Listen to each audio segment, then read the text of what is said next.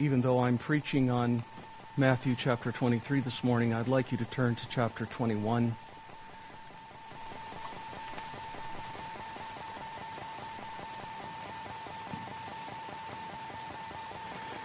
As we approach the 23rd chapter in a few minutes, let me remind you that Jesus is in the last week of his life. Soon to be crucified, in order, of course, to pay for our sins. Soon to be buried, raised from the dead, and ascended to the right hand of his Father in heaven, where he will reign until his second coming, at which time he will judge the world and renew the earth and live with his redeemed and sinless people for all eternity. This last week of his earthly life is recorded in chapters 21 through 27. 28 is about the resurrection. In chapter 21, his authority was challenged by the religious leaders, the chief priests and elders. He baffles them with a question of his own, which they could not answer, and therefore refuses to answer their question. He went on to refute his detractors with three parables the two sons, the talents, and in chapter 24, verses 1 through 14, the wedding feast. The thrust of his teaching in these three parables was that the nation of Israel was going to be rejected by God and that the kingdom would be given to a new people. I would just ask you to notice, please, verse 20, or chapter 21 and verse 43. 21 through uh, verse 43. Therefore I tell you, this is at the end of the parable of the tenants, the kingdom of God will be taken away from you and given to a people producing its fruits. We are that people. Every true Gentile believer on the face of the earth has been made by God's grace to be a part of that people, that new nation, if you will, the new spiritual Israel. The rejection of Israel and his creation of a new temple, Jesus had already symbolized by cleansing the temple, showing his authority. You remember in another place, he said, a greater than the temple is among you. Jesus is the ultimate temple, the ultimate dwelling place with God. And he asserted his superiority over the earthly temple when he cleansed it. And you may also remember that he cursed the fruitless fig tree, which was a sign that he was about to curse the fruitless fig tree of Israel.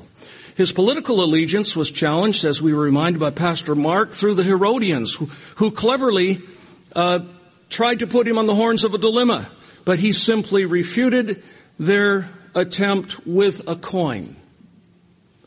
His theology of resurrection was challenged by the Sanhedrin, or by the Sadducees, which he again easily refuted. Their mouths were stopped. And Matthew observes in chapter 22 verse 33, please notice that. This is a significant verse. Matthew 22, 33. And when the crowd heard it, they were astonished at his teaching.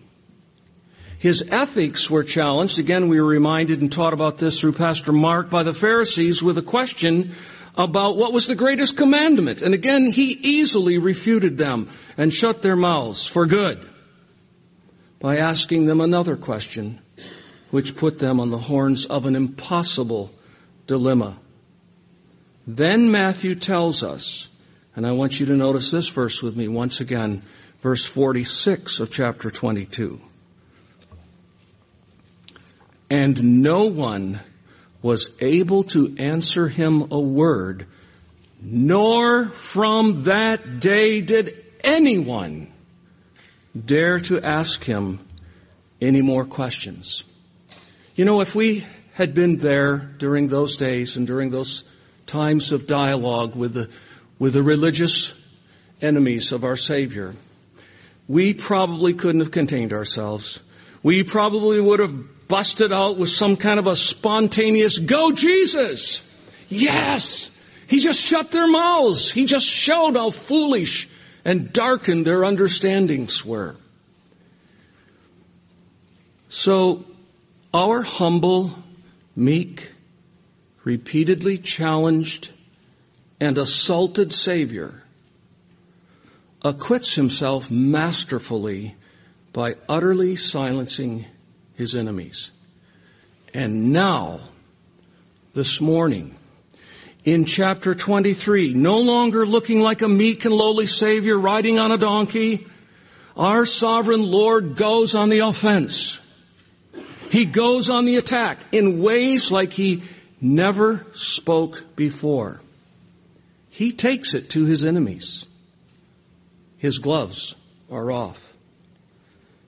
In 35 straight verses, beginning with verse 2, he unsheaths the sharp, cutting, piercing sword of his mouth and utterly denigrates his religious enemies, the scribes and Pharisees.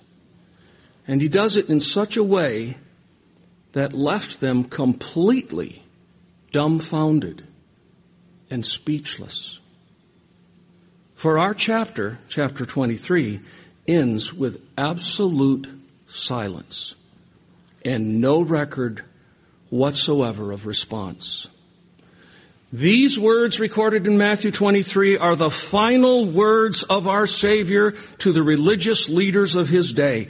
And after they were spoken, the chief priests, the elders, the Herodians, the Sadducees, and the Pharisees were thoroughly consternated, confused, and never again dared to ask him a question. Here's what John MacArthur says about these 35 verses. Quote, Jesus' words in this passage fly from his lips like claps of thunder and spears of lightning. Out of his mouth on this occasion came the most fearful and dreadful statements that Jesus uttered on earth. Leon Morris writes, quote, there is nothing comparable to this sustained denunciation of the scribes and Pharisees in any of the other gospels. Brothers and sisters, if we didn't know who our Savior is and who He was, the perfect, sinless Son of God, we might be tempted to say, after reading this chapter, that Jesus was having a temper tantrum. That he was out of control. That he was sinning with his words. But he wasn't. He was in complete control of his emotions and tongue. And yet, he called the scribes and Pharisees, you're going to hear it in a moment. He called them hypocrites seven times sons of hell, blind guides, blind fools, blind men, robbers, self-indulgent, whitewashed tombs, persecutors, murderers, and yes, snakes and vipers. Does that sound like our Savior? It was. Now, so that you may feel, and so that I may also feel our Savior's holy anger and disdain, I want you to listen to this chapter being read by my favorite reader of Scripture, to whom I listen to virtually every day of my life. I don't even know his name. It's not Max McLean. It's a, a man from Great Britain. We'll listen to the whole chapter and then I will try to break it down simply and briefly for our edification. So I'm going to uh, take a seat and listen with you and then we'll come right back to consider the chapter. Matthew chapter 23 Then Jesus said to the crowds and to his disciples, The teachers of the law and the Pharisees sit in Moses' seat. So you must be careful to do everything they tell you, but do not do what they do. For they do not practice what they preach. They tie up heavy, cumbersome loads and put them on other people's shoulders, but they themselves are not willing to lift a finger to move them. Everything they do is done for people to see. They make their phylacteries wide and the tassels on their garments long. Oh, they love the place of honor at banquets and the most important seats in the synagogue. They love to be greeted with respect in the marketplaces and to be called rabbi by others. But you are not to be called rabbi, for you have one teacher and you are all brothers. And do not call anyone on earth father, for you have one father and he is in heaven. Nor are you to be called instructors, for you have one instructor, the Messiah. The greatest among you will be your servant, for those who exalt themselves will be humbled, and those who humble themselves will be exalted. Woe to you, teachers of the law and Pharisees, you hypocrites! You shut the door of the kingdom of heaven in people's faces. You yourselves do not enter, nor will you let those enter who are trying to. Woe to you, teachers of the law and Pharisees, you hypocrites! You travel over land and sea to win a single convert, and when you have succeeded, you make them twice as much a child of hell as you are. Woe to you, blind guides! You say, if anyone swears by the temple, it means nothing. But anyone who swears by the gold of the temple is bound by that oath. Oh, you blind fools! Which is greater, the gold or the temple that makes the gold sacred? You also say, if anyone swears by the altar, it means nothing. But anyone who swears by the gift on the altar is bound by that oath. Oh, you blind men! Which is greater, the gift or the altar that makes the gift sacred? Therefore anyone who swears by the altar swears by it and by everything on it.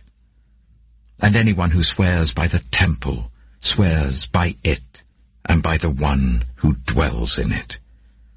And anyone who swears by heaven swears by God's throne and by the one who sits on it. Woe to you, teachers of the law and Pharisees, you hypocrites!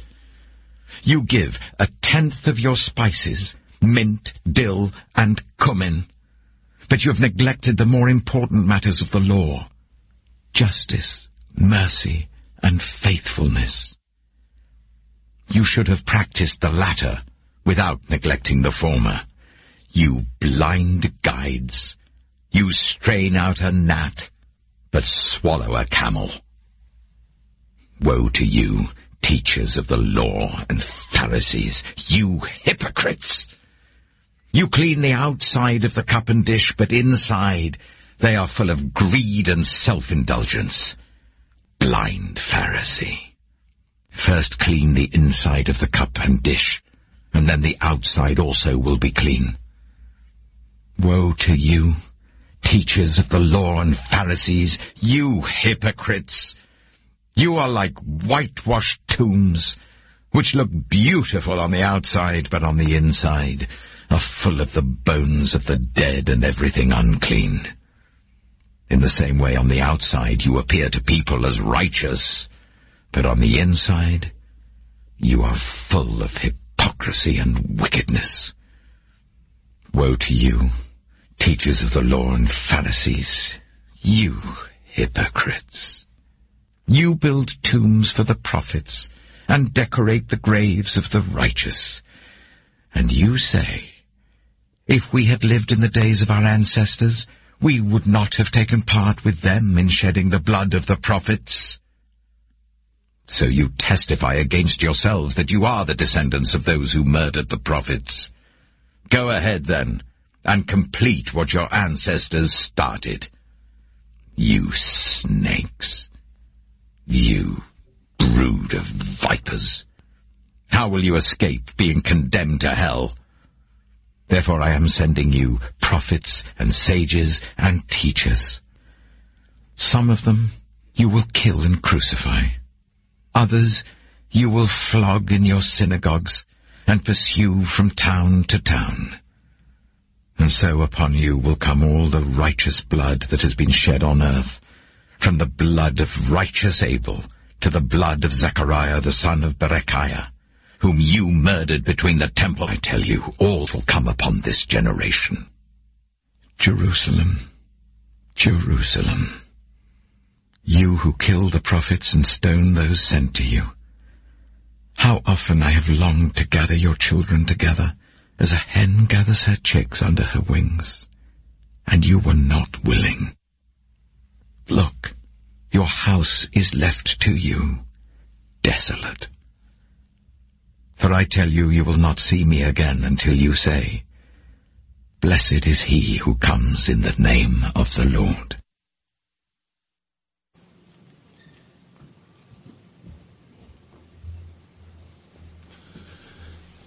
You can see why I enjoy listening to him virtually every day of my life because he interprets as he reads just by the, the inflection of his voice. Very, very helpful.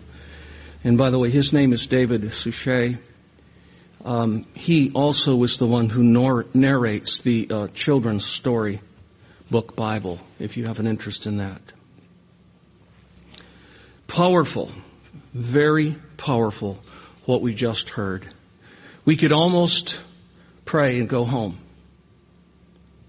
Jesus has preached. And because there is more Pharisee in each of us than we care to acknowledge, we have already, I hope, been convicted. Now, I said we could almost go home. I didn't say we can go home. So let me just quickly show you how this chapter divides up. There are three sections because there are three different audiences. Maybe you noticed that. Even though they were all together in one setting, there were three different audiences. First of all, Jesus speaks to the crowds and disciples. Notice that in verse 1. Then Jesus said to the crowds and to his disciples. Now, that includes the Pharisees because it's very obvious that the scribes and Pharisees were also present. So secondly, starting with verse 13, Jesus speaks directly in the first person to the scribes and the Pharisees. He calls them by name seven times. And then third, as we heard at the end of this reading, Jesus speaks to Jerusalem, to the holy city. So, let's take a look at these and start first of all with the crowds and the disciples verses uh, 2 through 12. And you'll notice even there, there's a little bit of a division. I'm trying to be too complicated. I'm actually trying to make this clear. First of all, he's t- telling the crowds, which as I said included the scribes and Pharisees, what they were like. He's saying, let me, let me explain to you and tell you what the scribes and Pharisees and their religion is like. And then, notice verse 8. He starts talking to the crowds and his disciples, which probably included potential disciples.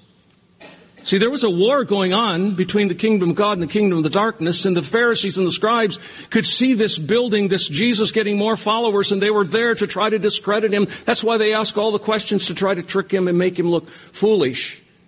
So there were people who didn't know what to think for sure about Jesus.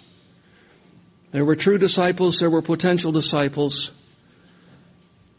and there were his own twelve. And what does he tell them? Well, in essence, he tells them what they must be like in contrast to the scribes and Pharisees. So verses 1 through 7, what the scribes and Pharisees are like. Verses 8 through 12, what true Christians should be like. So let's start then with what the scribes and Pharisees were like.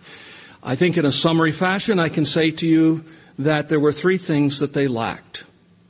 They lacked integrity, they lacked sympathy, and they lacked humility. I think those three words capture a lot of what's said in verses 2 through 7. They lacked integrity. What I mean to say is that they didn't practice what they preached. You see that in verse 3. Jesus says, listens to them. They do sit in a place of scriptural authority. They do sit in Moses' seat. Listen to them. Not that everything they taught was true, but generally listen to them.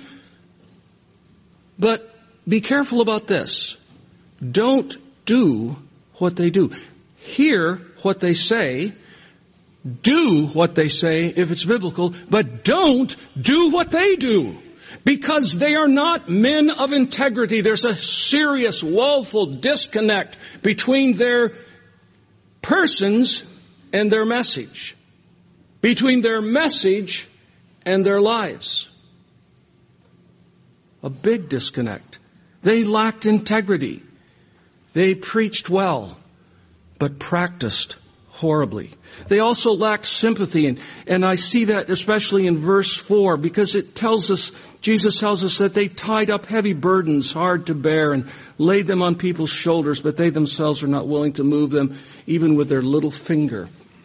What were those burdens? Those burdens were minute regulations and stipulations that the Word of God itself had never given to His people. They took the laws of God and then they decided on all the ways those laws ought to be applied, even though the scriptures didn't teach how they ought to be applied. And they presented a very strict and burdensome way of life. And the poor followers of these scribes and Pharisees were heavy burdened. One cannot help but think of how beautiful the words of Jesus must have been to some of those people when he said, Come unto me, all you who labor and are heavy burdened, and I will give you rest. And you shall find rest for your souls. Take my yoke upon you, for my burden is light. Jesus stood in such contrast in terms of his genuine, compassionate, liberating gospel. So they were not men of sympathy. Their hearts were not broken for their followers. And they were clearly not men of humility. That becomes very clear in verses 5 through 7. Several things Jesus says there, which basically come down to this. The, the one that captures them all is the beginning of verse 5. They do all their deeds. They do all their deeds. All of their deeds are driven by one motive. What is that one motive? It is to be seen by others. And then he gives some for instances. The phylacteries, the tassels or the fringes of their robes, places of honor at feasts, best seats in the synagogues, greetings in the marketplaces, and names and titles. Very, very important. I'm not merely Ted Christman, I'm Pastor Ted Christman. I'm Professor so and so. I'm Rabbi. Don't call me by my first name. I hold a prestigious office and I expect respect from you. That was the, the whole spirit of the scribes and the Pharisees. They were arrogant men who sought to draw attention to themselves and not to God, lacking integrity, sympathy, and humility. That's what they were like. Well, what, what should we be like? Jesus tells us in verse 8 through 12. Basically, the exact opposite of the Pharisees and the scribes. Don't be like them.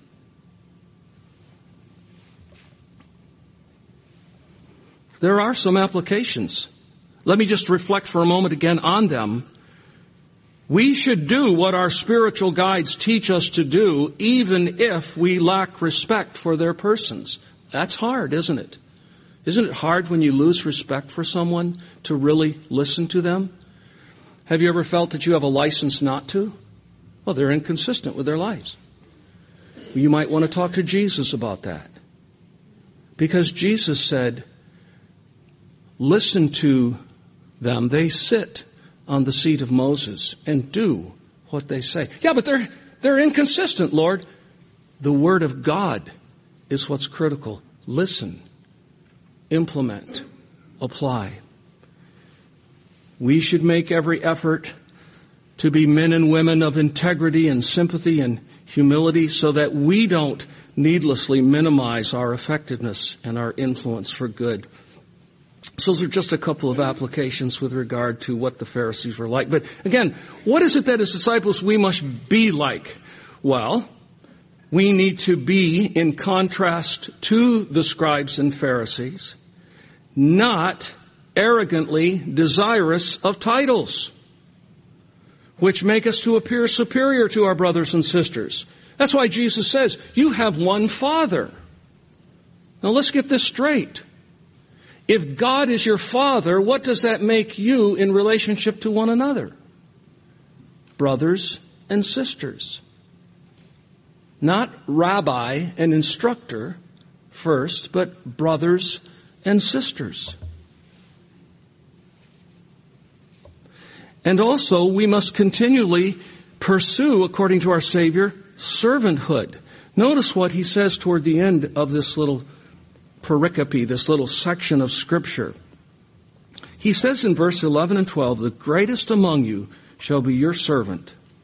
Whoever exalts himself will be humbled, and whoever humbles himself will be exalted.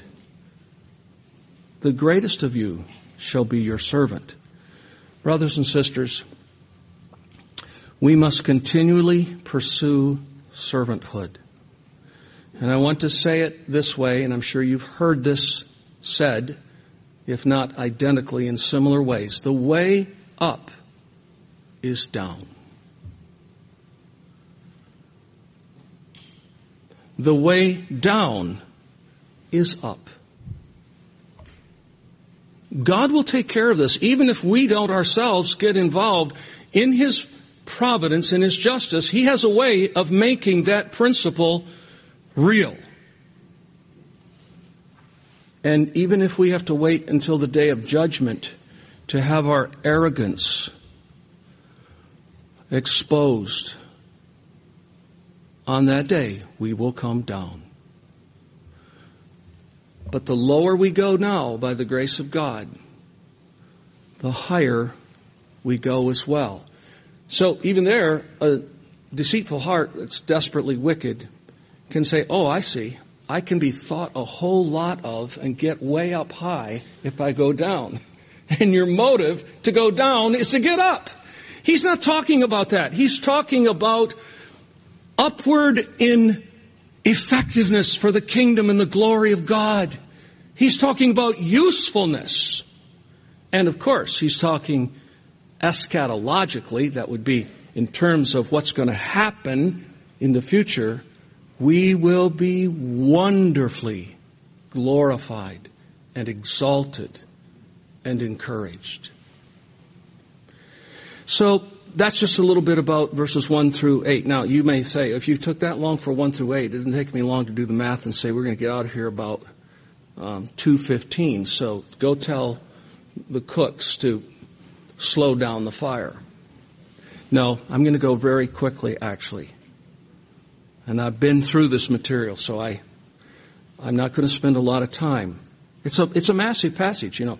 This is a big chapter, and this is one of the challenges of your pastors trying to do a chapter a week. But there's, there's great value in it because we're flying over, we're getting a view of the book of Matthew, the Gospel of Matthew.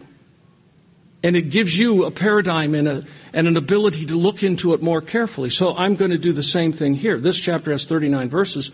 Poor Pastor Keith, who's preaching next week, has 51. And I don't know who's up. I'm sure it's either Pastor Jonathan or Mark coming to chapter 27 has 75 verses. That'll be something. That'll be a class B miracle. So here we're going to take a quick look at these verses, these uh, verses uh, 12 through 36. Now, what we have, as you heard and listened to, was seven woes. Seven woes. Woe, woe, woe, woe, woe, woe, Woe. Seven times. What is a woe? Well, sometimes a woe is merely a regretful lament. But more than not, in most cases, a woe is a powerful, sometimes scathing denunciation of judgment, much like a curse. You may want to think of it this way. A woe is the exact opposite of a blessed. Blessed are the poor in spirit. Woe are the proud and arrogant. And the context is what establishes for us the nature of the woe. And in this particular case, there's no question that it is a powerful denunciation of judgment, much like a curse. So let's look at them. Now, I think it's helpful to, to kind of group six of them. Six of them, I think, kind of naturally fall into three pairs. The first two then three and four, then five and six, and then seven perhaps stands on its own. The first woe is found in verse 13. Woe to you scribes and Pharisees, for you shut the kingdom of heaven in people's faces.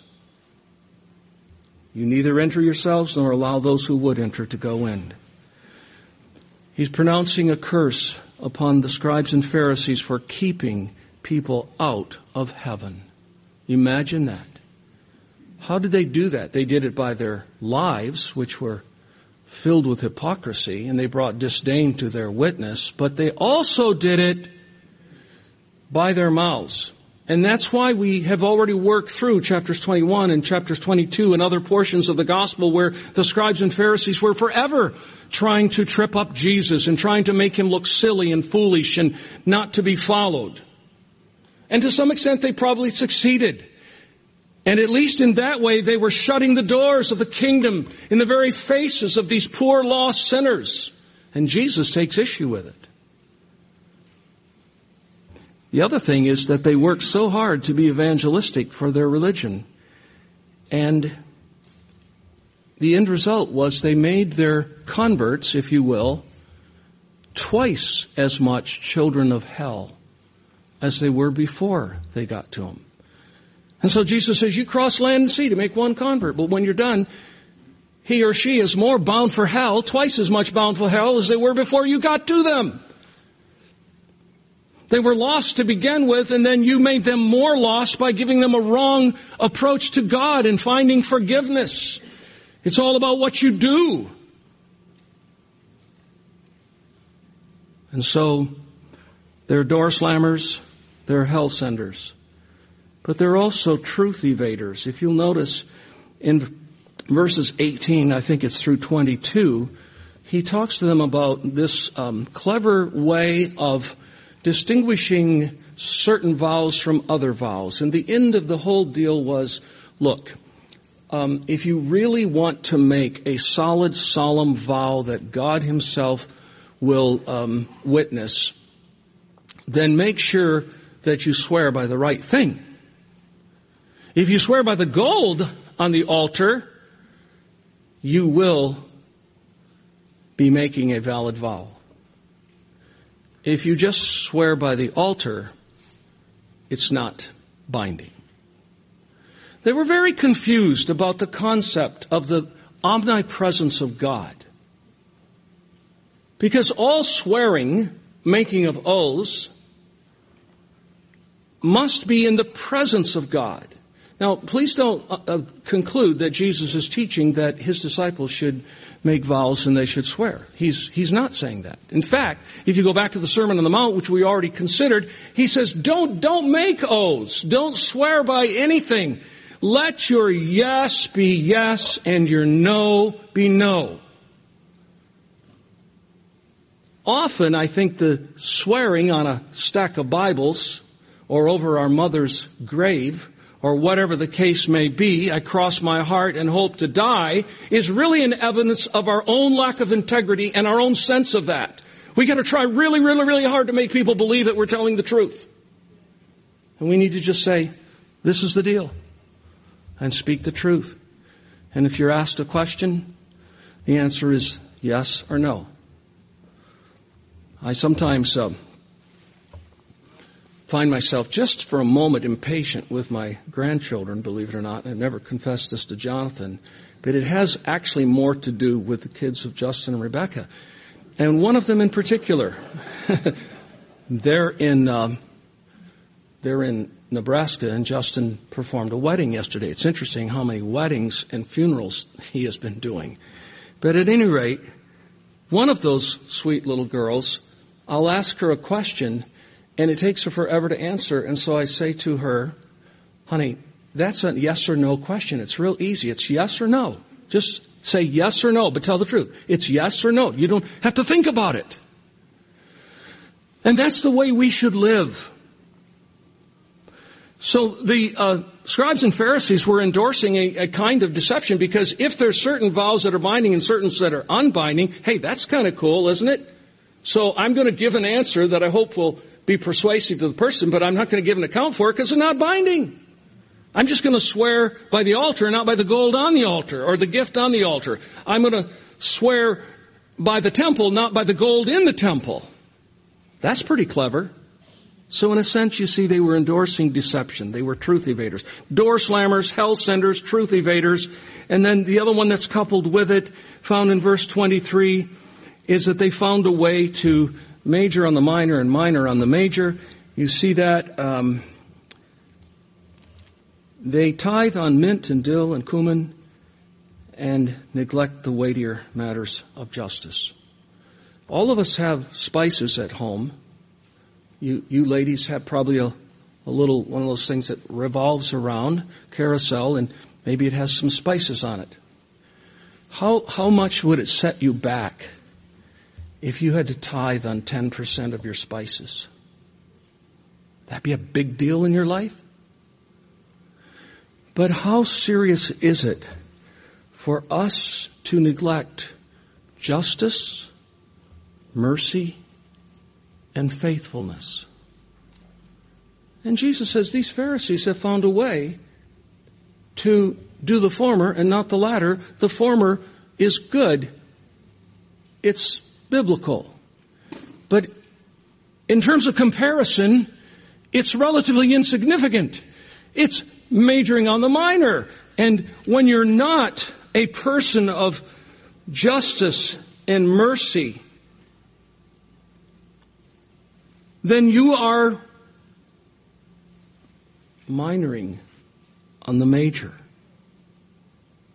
And you have become what I would call a virtue neglector. Do you have a proneness to major on the minor and minor on the major? I do. Are you consciously trying to fight against that tendency? Let's make sure we are. So the scribes and Pharisees are door slammers and hell senders and truth evaders and virtue neglectors, but they're also image idolaters. And we see that in verse 25. Here's another woe. Woe to you scribes and Pharisees, hypocrites. What do they do? They clean the outside of the cup, of the plate, cup and plate, but not the inside. And Jesus' counsel is, if you really work on the inside, the outside will take care of itself. They were very focused on, preoccupied with externalism. They were magnifying the minutia and minimizing the momentous. And now we see in this one they were preoccupied with externalism. And we all have that proneness. Maybe you don't. I hope you don't. And I will rejoice with you if you say, I don't think I really struggle with that. Well, I'm sorry to inform you that the one preaching to you this morning struggles with it. I might as well just say it. I struggle with hypocrisy. Pray for me. I struggle with sometimes not being real. And I have to fight against that. I struggle sometimes with motive. And you would have to be a pastor to know how the devil works on you all week long and inspires you to preach well for the wrong reasons. so that you'll be affirmed, so that you'll be appreciated, so that you'll be commended, and so forth. What a base motive. And the devil is even present when you pray, God, I want you to bless my sermon. I need you to bless my sermon. And I think sometimes I hear in my conscience God saying, Oh really? And why do you want my blessing? The inward is critical, dear people. It's critical. I'm going to come back and make an application to that in a minute. So that's the fifth one. The sixth one is that they were oblivious to outward corruption. Notice verses 27 and 28. Once again, he uses an analogy, whitewashed tombs. It was the practice in those days to whitewash the tombs, especially so that when people were coming through town, maybe visitors from another town, they wouldn't touch anything that would automatically defile them because they wouldn't know that it's a grave, and so they were responsible to keep the tombs whitewashed. But still, at the end of the day, a whitewashed tomb looks good. It looks beautiful, but pull the door away, pull the rock away and go in and take a deep breath and look at what you see on the inside of the tomb. Corruption.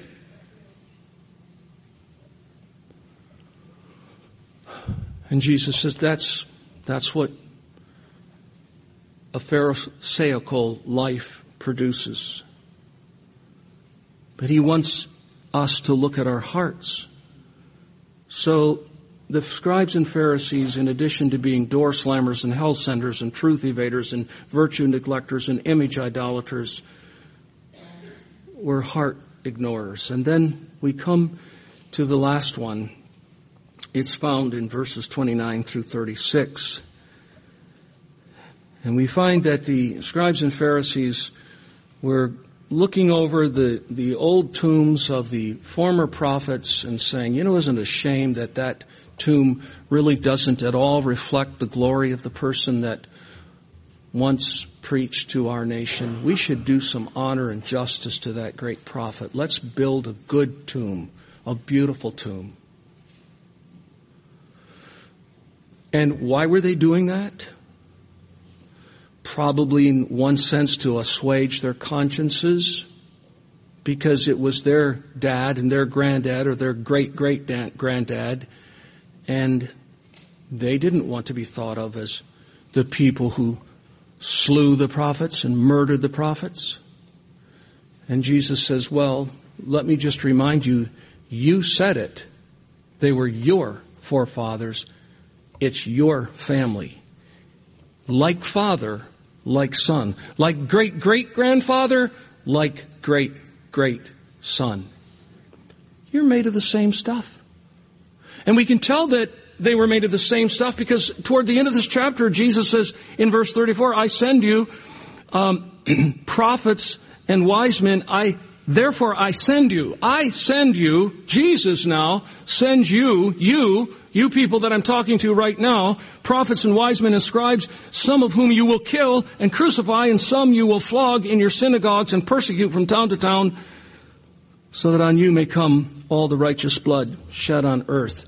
Jesus is saying, don't fool yourself. No matter how much money you put into erecting a good tomb for your, for the former prophets of this nation, you yourself are a prophet hater. And you're going to prove it real, real soon. You're actually going to crucify me. And when the book of Acts is written, you can see how you are in hot pursuit of all God's servants. You flog them in synagogues, you beat them up, you imprison them, and some of them you kill. So these prophet haters were only trying to fool themselves and others because everything they did, everything they did was to be seen of men. So that's sort of what Jesus is talking about in these seven woes. Now just a few applications before we come to the conclusion. We must be, this is my first, very careful about becoming stumbling blocks for potential converts by the way we live our lives. Because Jesus said you can actually slam the door in someone's face and keep them, humanly speaking, you can be instrumental of keeping them out of the kingdom. So we need to be careful about the way we live. and about the things we say and about the things we do. And then secondly, we must be on guard for all the subtle ways that we can avoid telling the absolute truth. That's why the whole thing of oaths is very convenient and very helpful. And if you want to be less than absolutely honest, find a justification like that. Well, I didn't swear by the gold. I swore by the altar. We are born liars. That's what the psalmist says. We come forth from the womb speaking lies. And we need to be delivered from our lying tendencies and become men and women and boys and girls of absolute truth. Oh, how we can rationalize. And this, of course, is going to require purity of heart and, if I might add, a greater fear of God than a fear of man. What makes us want to lie? Uh, well, if we tell the truth, we're going to get in some kind of trouble. Boys and girls, listen to me very carefully. When mom and dad ask you a question and you don't want to tell them the truth, what you're understandably afraid of is discipline in some form or fashion. I, Pastor Ted understands that. I was a boy. I remember as a little boy, one of the big breaking events in my life, uh, which resulted in a very, very severe spanking from my dear father, was when I stuck a stamp on the um, on the wall, and and my dad asked how it got up there. And I knew if I said I stuck it up there, I was going to get in trouble. But I probably imagined worse trouble than it would have been, really. Because a gracious father might say, why did you do that? Did you think that makes the wall look better? Did you think mom needs a little help with decoration around here? Maybe I wouldn't have been disciplined. Maybe I would have just been instructed. But I was afraid. And I lied and I lied and I lied. And before the night was over, I had the most severe spanking of my life. And my dad told me in his living days that that was a turning point in my life. But I was afraid. And fear is what sometimes causes you boys and girls not to tell the truth. Just tell your parents the truth. Just tell the truth. And maybe you'll cry because your heart is broken. I hope you don't cry to try to get sympathy. Tell the truth. So we grow up with the ability to to tell lies. We must be men and women and boys and girls of the absolute truth. It's critical.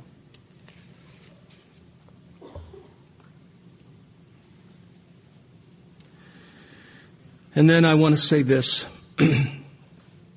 that we must be continually examining our hearts to see what inward corruption still remains there and ask ourselves over and over and over, what is my motive? That's what we take away from this passage. I mean, if you have to really generalize the whole thing down, don't be proud. Love people. Tell the truth. How much do we care about our image? How much do you care about your reputation? How much do you care? How much do I care about our positions and our influence? How much do we care about what people think about us? The short answer is too much. The little longer answer is way too much. And so we must be sobered by the realization that we, just like the Pharisees, are capable of being very religious very knowledgeable, very disciplined, and yet be utterly lost. Were these Pharisees, scribes and Pharisees saved? If you can conclude that from what Jesus says toward the end of this chapter, especially when he calls them snakes and a brood of vipers, and all those other things I told you he called them when you put it all together, if you think they were saved, you better rework your doctrine of salvation. They were lost. They were unconverted. But they didn't think they were lost. In fact, we need to remember that they were very respectable. When a Pharisee walked by, you, you looked at him with great regard. You didn't say, there comes a stinking Pharisee who's a hypocrite to the core. We, you wouldn't have had the insight of the Savior to see that and to know that. And you would see, oh, I would like to be as godly as that man is. They were the most godly people on the face of the earth. And most of them are in hell this morning. And so it proves to us that we can be very religious. We can be very knowledgeable. We can be very meticulous about our walk and yet be utterly lost.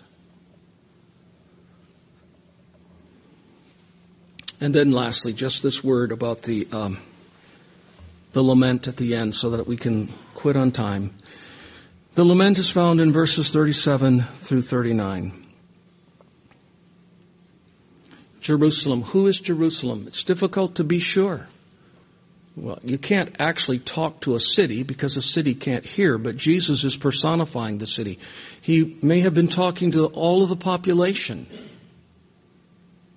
He may have been talking to the leadership. He may have been thinking of the temple. It's difficult to know.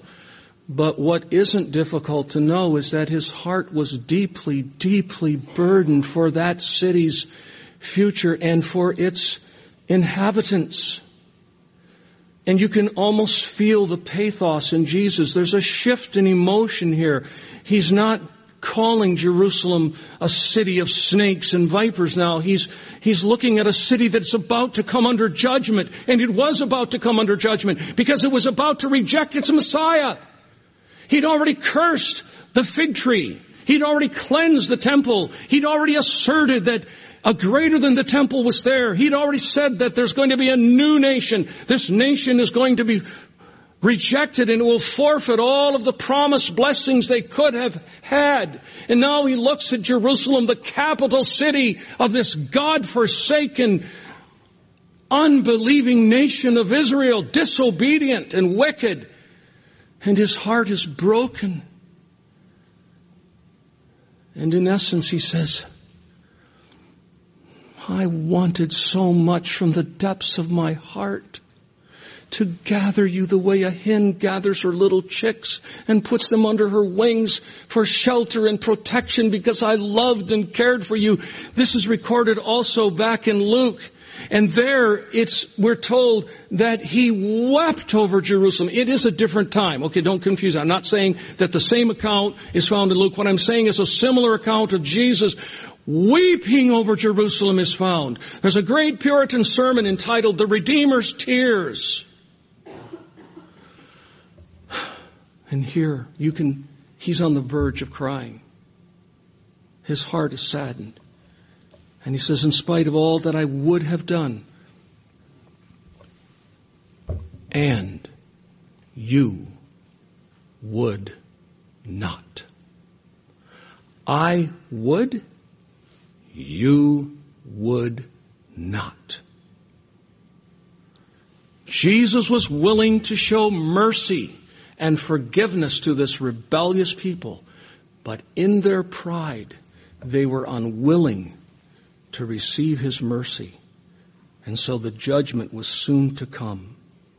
What a beautiful picture of our Savior. I hope you keep seeing the contrast between Jesus and Pharisees. And I just want to remind all of us, dear people, that particularly those of you who are not this moment, this moment looking to Jesus Christ as your Savior. And all that means is, hey, I'm wicked, I'm sinful, I violated God's laws hundreds of thousands of times, maybe millions of times. He's holy and just. That sin must be punished. He can't sweep it under the carpet. So either that punishment's going to fall on me, or according to the good news of the gospel, it's going to have to fall on a perfect substitute. And it did. It fell upon the Lord Jesus. And so, dear, dear friend, dear unconverted friend, perhaps sitting with us today, if you are not trusting in Jesus and you continue to refuse to trust in Jesus, you know what's going to happen to you? Your house will come down just like the house of Jerusalem. He says to the inhabitants, your house is left to you desolate, and it was. And the ultimate evidence of their rebellion was their crucifixion of the final prophet. He says, you've been doing this all along. You've been killing my messengers. And now you're about to kill the final messenger. And when you do, your house will be left desolate.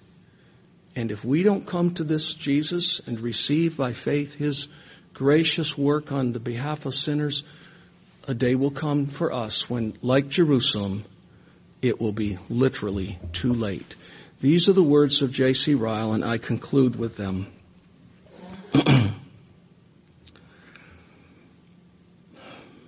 a will to repent and believe no man can give himself, but a will to reject Christ and have his own way every man possesses by nature. And if not saved at last, that will, that will prove to have been his destruction. You will not come to me, says Christ, that you may have life. Let us leave the subject with a comfortable reflection that with Christ nothing is impossible. The hardest heart can be made willing in the day of His power. Grace beyond doubt is irresistible, but never let us forget that the Bible says of man, the Bible speaks of man as a responsible being, and it says of some, you do always resist the Holy Spirit. Acts 7:51. Let us understand that the ruin of those who are lost is not because Christ was not willing to save them, nor yet because they wanted to be saved but could not, but because they would not come to Christ. Could we all just pray this one prayer as I pray that God will not let us be like Pharisees, that God will purge every Pharisaical tendency in all of our lives out of our hearts, shall we pray. Heavenly Father, thank you for this fearful sermon of our Savior, this fearful pronunciation of woes and judgment. And Lord, we have learned that we have much Pharisee in our hearts, and we pray that you'll deliver us from it entirely, that you will Help us to go down so that someday we may go up. That you will help us to be real. That you will help us to be compassionate. Bless this church and Lord, be gracious to any unconverted soul among us today. May they say, this is the day I need to trust in Jesus. And may they be willing to come to Him. We pray in your name. Amen.